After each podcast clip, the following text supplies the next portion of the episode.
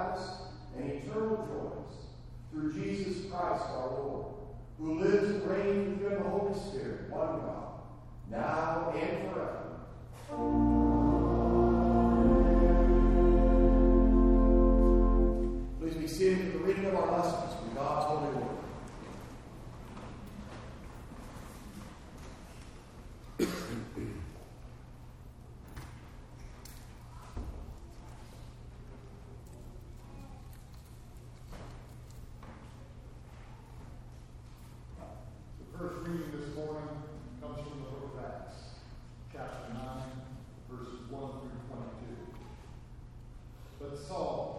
still breathing threats and murder against the disciples of the Lord, went to the high priest and asked him for letters to the synagogues of Damascus, so that if he found any belonging to the way, men or women, he might bring them bound to Jerusalem. Now, as he went on his way, he approached Damascus.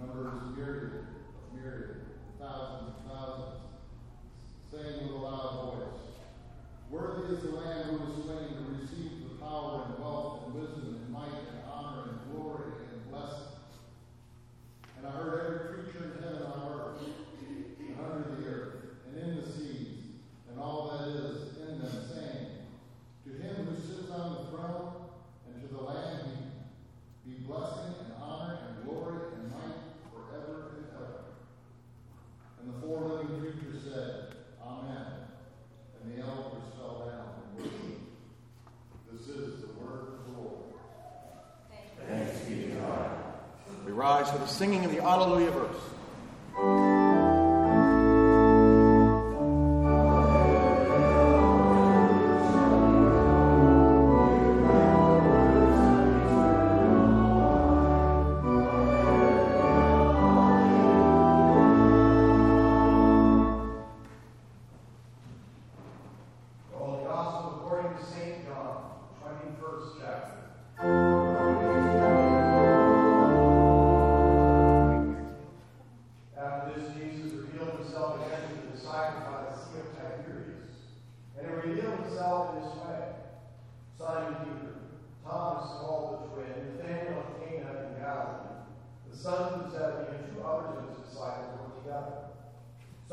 Peter said to them, I am going fishing. They said to him, We will go with you.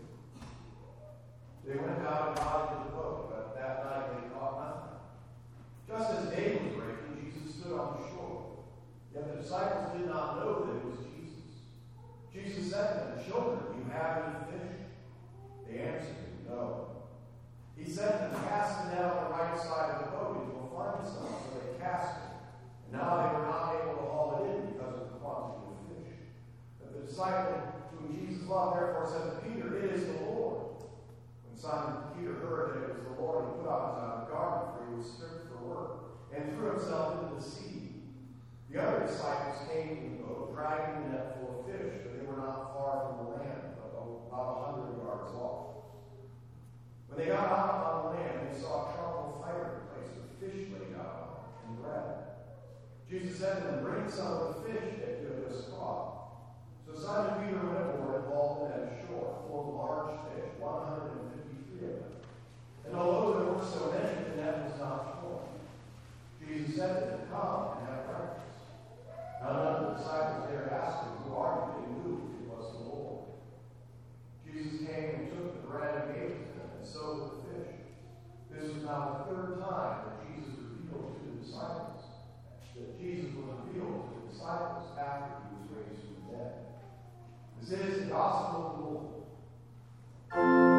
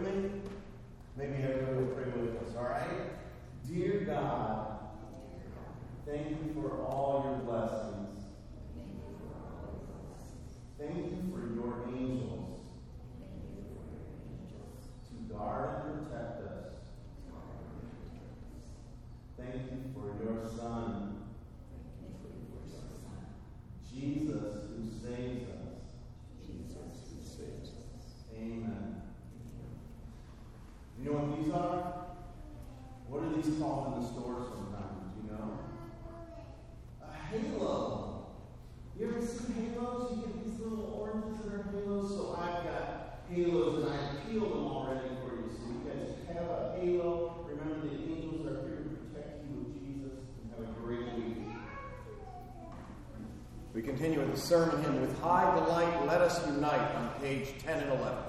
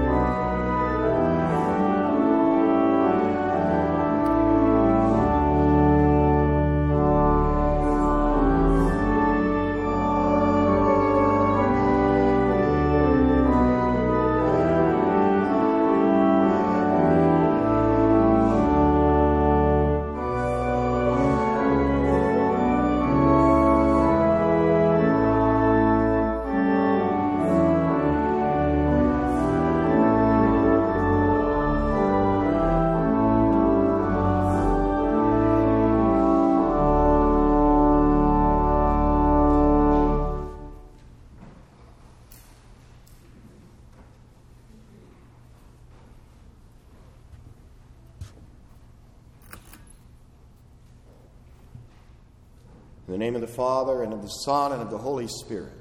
Amen. When you think about images of Jesus, there are certain comforting images that come to mind, maybe from the wall of a Sunday school room or grandma's house. A favorite is Jesus as the Good Shepherd holding an injured lamb in his arms, bringing that lamb safely and gently back home. I like the image of Jesus knocking on the door, Jesus teaching his disciples. Also, comforting in their own way are images of Jesus suffering on the cross because we know Jesus is suffering there for us. But I do not recall too many pictures of the conversion of St. Paul. There's nothing comforting about this scene. Paul, then called Saul, is on his way from Jerusalem to Damascus to arrest followers of Jesus and bring them back to be tried and imprisoned or worse. Saul hates Christians. Saul is present and supports the stoning of Stephen to death, an early deacon in the Christian church. Saul is zealous about stopping Christians by whatever means necessary, and he's breathing threats and murder on his way north to Damascus. Saul's an important person on a mission for the high priest. It's 150 miles, give or take, to get to Damascus, so Saul is likely riding a horse along with an armed guard from the high priest to ensure the success of his mission. Saul's riding high, bold and confident, convinced he is on the right path, that he is doing God's work, getting rid of those foolish followers of Jesus. Saul is riding high, but it all changes in an instant. Now, as he went on his way, he approached Damascus, and suddenly a light from heaven shone around him. And falling to the ground, he heard a voice saying to him, Saul, Saul, why are you persecuting me? And he said, Who are you, Lord? And he said, I am Jesus, whom you are persecuting. But rise and enter the city, and you will be told what you are to do. This is not the gentle good shepherd carrying a wounded lamb. This is the King of kings and the Lord of lords. This is Jesus demonstrating that His is the kingdom, His is the power, His is the glory forever and ever. Jesus knocks Saul to the ground and leaves him lying there, a broken man, blinded and bewildered, unable to eat or drink. This is not a comforting scene, but it is a valuable scene.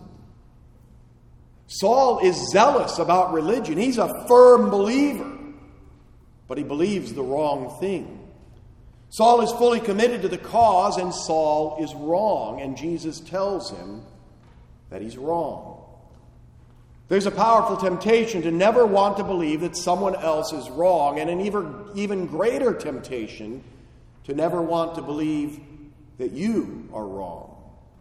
It's so easy to follow after the wrong things of life, to be led astray by the ways of the devil and the world and your own sinful nature, it's an easy thing to fall into false teachings, as shown by the billions of people that follow false religions. And how do you know what is right and what is wrong? Do you go with your gut? Do you trust your feelings? This is what Saul is doing, and he finds out that he's wrong. And how did Saul find out that he's wrong? through the Word of God. Jesus spoke directly to Saul. How do you find out that you're wrong? God speaks to you through Holy Scripture. That is your rule and norm of what is right and what is wrong. Jesus knocks Saul to the ground and tells him he's wrong and leaves him there, dazed and blind, with instructions to go into the city. This is not a comforting image because in this image you can see a picture of God's law working on you and knocking you down from your high horse and leaving you convicted and guilty, knowing that you are wrong. Blind Saul is led into Damascus where he's there three days without sight or food or water, a shell of his former bold, confident self. The Lord sends a follower of Jesus named Ananias to go to Saul. Ananias is hesitant since he knows Saul is there hunting Christians. And we hear the Lord's final instruction to Ananias, and this is more discomforting than Saul being left on the ground blind. The Lord tells Ananias, For I will show him how much he must suffer for the sake of my name. Acts 9:16 For I will show him how much he must suffer for the sake of my name.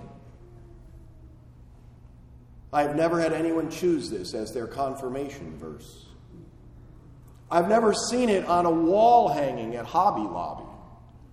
Nobody has this on a bracelet. Because this is not what people want to hear. It's not a comforting verse. For I will show him how much he must suffer for the sake of my name. There's a great temptation for pastors to teach that if you become a Christian, life will get better, everything will be easier, you'll have no more problems. Join our church, and your family troubles, your money troubles, your life troubles will all go away. But it's a lie. For Saul and for you, being a follower of Jesus can bring suffering. Your suffering for the sake of Jesus will likely not be as dramatic as for Saul, who becomes known as Paul. I pray you will never be stoned and beaten and imprisoned and executed because of Jesus. But you will all suffer. You will suffer for simply speaking the truth in love to people that don't want to hear the truth. Many do not want to hear that Jesus is the way, the truth, and the life, and no one comes to the Father except through him. Many do not want to hear that the Ten Commandments are still God's commandments and not just antiquated, outdated suggestions. Many do not want to hear that their feelings are not authoritative, but rather that God's Word is. Many do not want to hear that marriage is a man leaving his father and mother and being united to his wife, and the two becoming one flesh. Speaking the truth in love can bring the quiet suffering of being ostracized from family, from friends, from work, from society, because you're not constantly conforming your beliefs and practices to whatever the latest and greatest new thing that you're told that you must believe and celebrate or face the consequences. School and work can become very stressful. Family gatherings become strained. You may suffer quietly because you do the right thing when doing the right thing is not popular. You speak up for the weak and vulnerable to protect them from the powerful. You defend the defenseless. You reach out to the outcast. You'll quietly suffer all the big and little struggles as you faithfully do what you've been given to do as father, mother, child, grandparent, sister, brother, friend, worker. You endure quietly as you get up early and fight traffic and do your job well because that's what you've been given to do to support your family. You endure quietly as you patiently change endless diapers and hold and rock your screaming infant, even when it feels like such a lonely, difficult, thankless vocation. You quietly struggle to keep Sunday mornings set apart for worship, diligently fight the temptations to give up meeting together. You suffer quietly as you struggle against that secret sinful desire instead of giving in to the desire and embracing the sin. Jesus does not promise you a comfortable life, He promises you eternal life. And with that promise, you can live each day in the joy of the Lord and in the peace of the Lord, even as you struggle through life. Being a follower of Jesus is not a ticket to a life of ease. Jesus does not promise you'll achieve the American dream.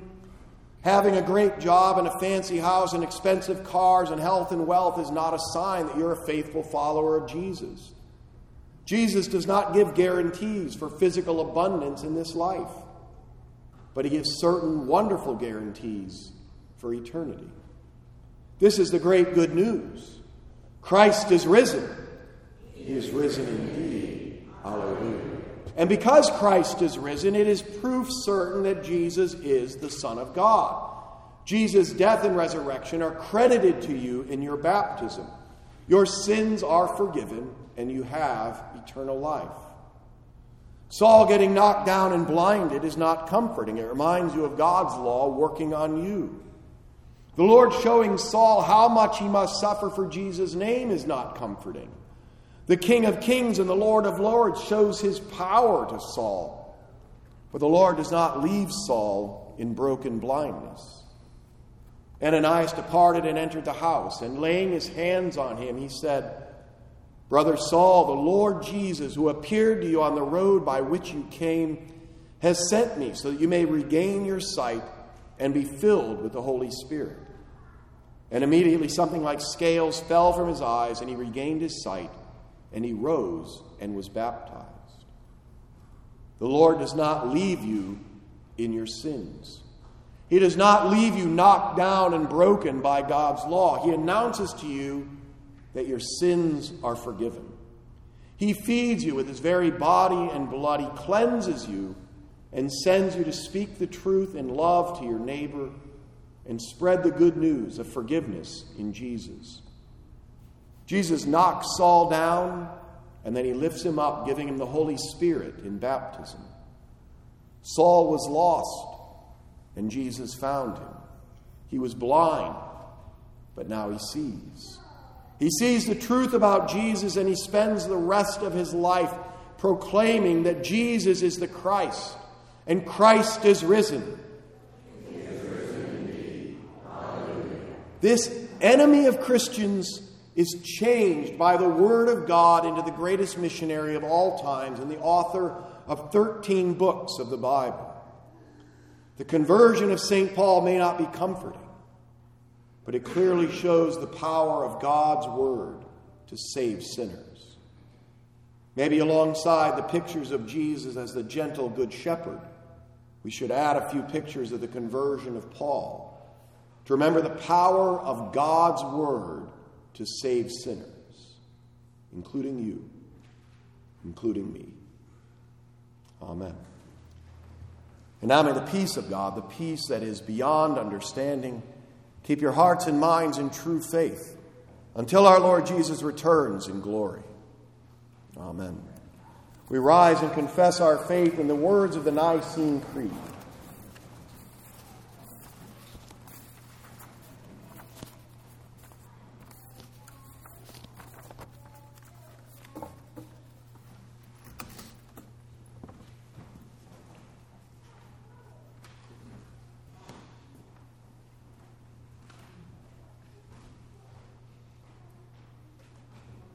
I believe in one God, the Father Almighty, maker of heaven and earth, and of all things visible and invisible, and in one Lord Jesus Christ, the only begotten Son of God, begotten of his Father before all worlds, God of God, light of light, very God of very God, begotten, not made, being of one substance with the Father, out of whom all things were made, who for us men and for our salvation came down from heaven and was incarnate by the Holy Spirit of the Virgin Mary and was made a man, and crucified also for us under Pontius Pilate.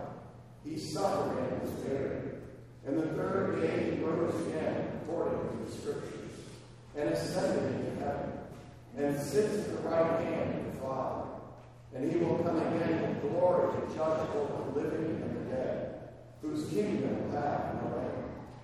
And I believe in the Holy Spirit, the Lord and giver of life, who proceeds from the Father and the Son, who with the Father and the Son together is worshipped and glorified, who spoke by the prophets. And I believe one holy Christian and apostolic church.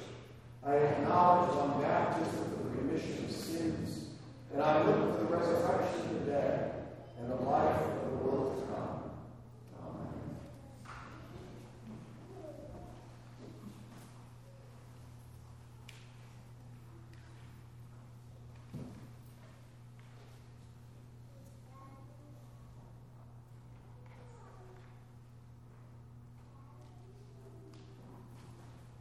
In our prayers today, remember Becky Cross from U.S. Cancer, Sean Miller, Dolores, Dolores Bowman's daughter, has back issues, Brian Bowman, Dolores' son, has back issues also. For Alan Snell, recovering from hand surgery. For the family of Jerry Story, Joe Story's wife, who died on the 20th of April. For Amy Waltz, Mariah English's mother, has liver cancer and upcoming surgery. For Reba Burnett, recovering from knee surgery. Flo Harbin, who's in hospice care.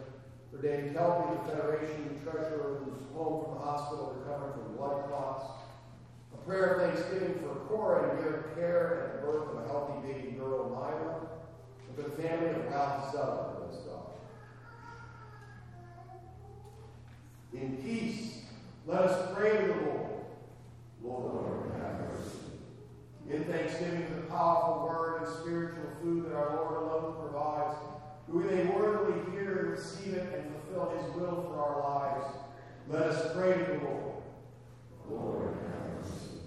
For strong hearts and voices to meditate upon the splendor of the resurrection of Christ and to speak of the light of his awesome deeds of salvation, let us pray to the Lord. Lord, have mercy. For the church of God, that many men would be called to the service of the church and suffer for the gospel, confounding their enemies with Christ's wisdom. Let us pray to the Lord. Lord.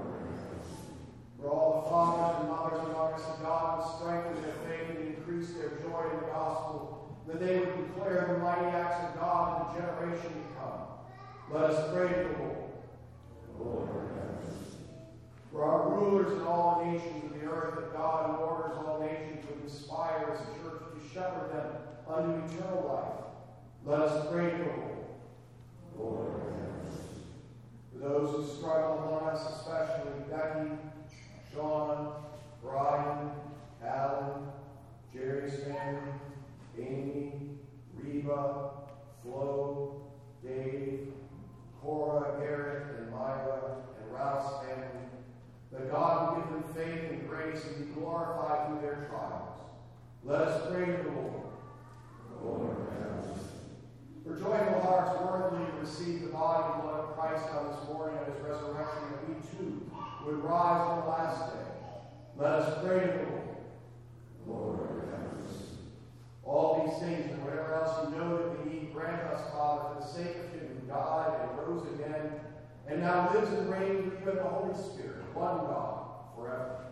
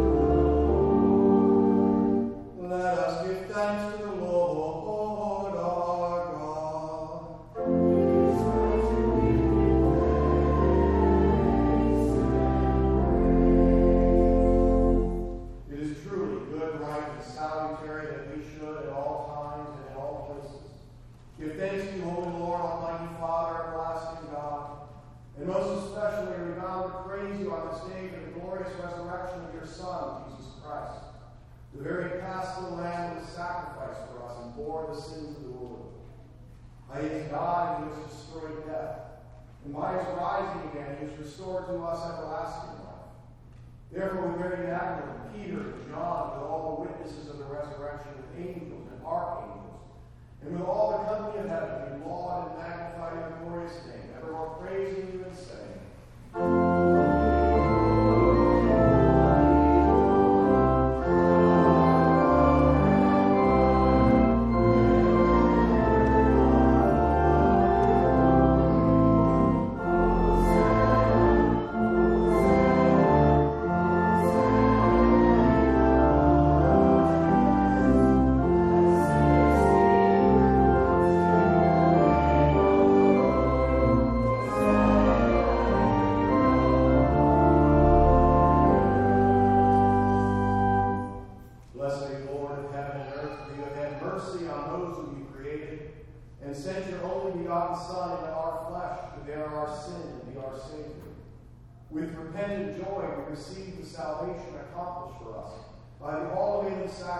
his body and his blood on the cross. Gathered in the name and remembrance of Jesus, we beg you, Lord, to forgive, renew, and strengthen us with your word and spirit. Grant us faithfully to eat his body and drink his blood as he bids us to do in his own testament. Gather us together and pray for the ends of the earth, to celebrate with all the faithful the marriage feast of the Lamb and his kingdom which has no end. Graciously receive our prayers. Deliver and preserve us. You alone, Father, be all glory, honor, and worship with the Son and the Holy Spirit, one God, now and forever. Amen. Lord, remember us in your kingdom and teach us to pray. Our Father, who art in heaven, hallowed be thy name. Thy kingdom come, thy will be done, on earth as it is in heaven. Give us this day our daily and forgive us our trespasses, as we forgive those who trespass against us. And lead us not into temptation, but deliver us from evil. For thine is the kingdom, and the power, and the glory, forever and ever. Amen. Our Lord Jesus Christ, in the night he was betrayed, took bread. And when he had given thanks, he broke it and gave it to his disciples and said, Take. This is my body, which is given for you. This do in remembrance of me.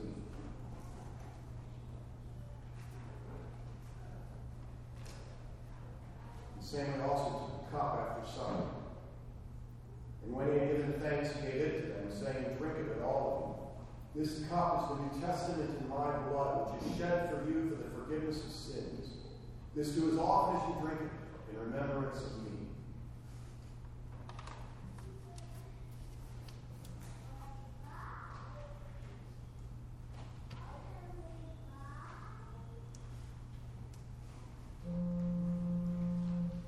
The peace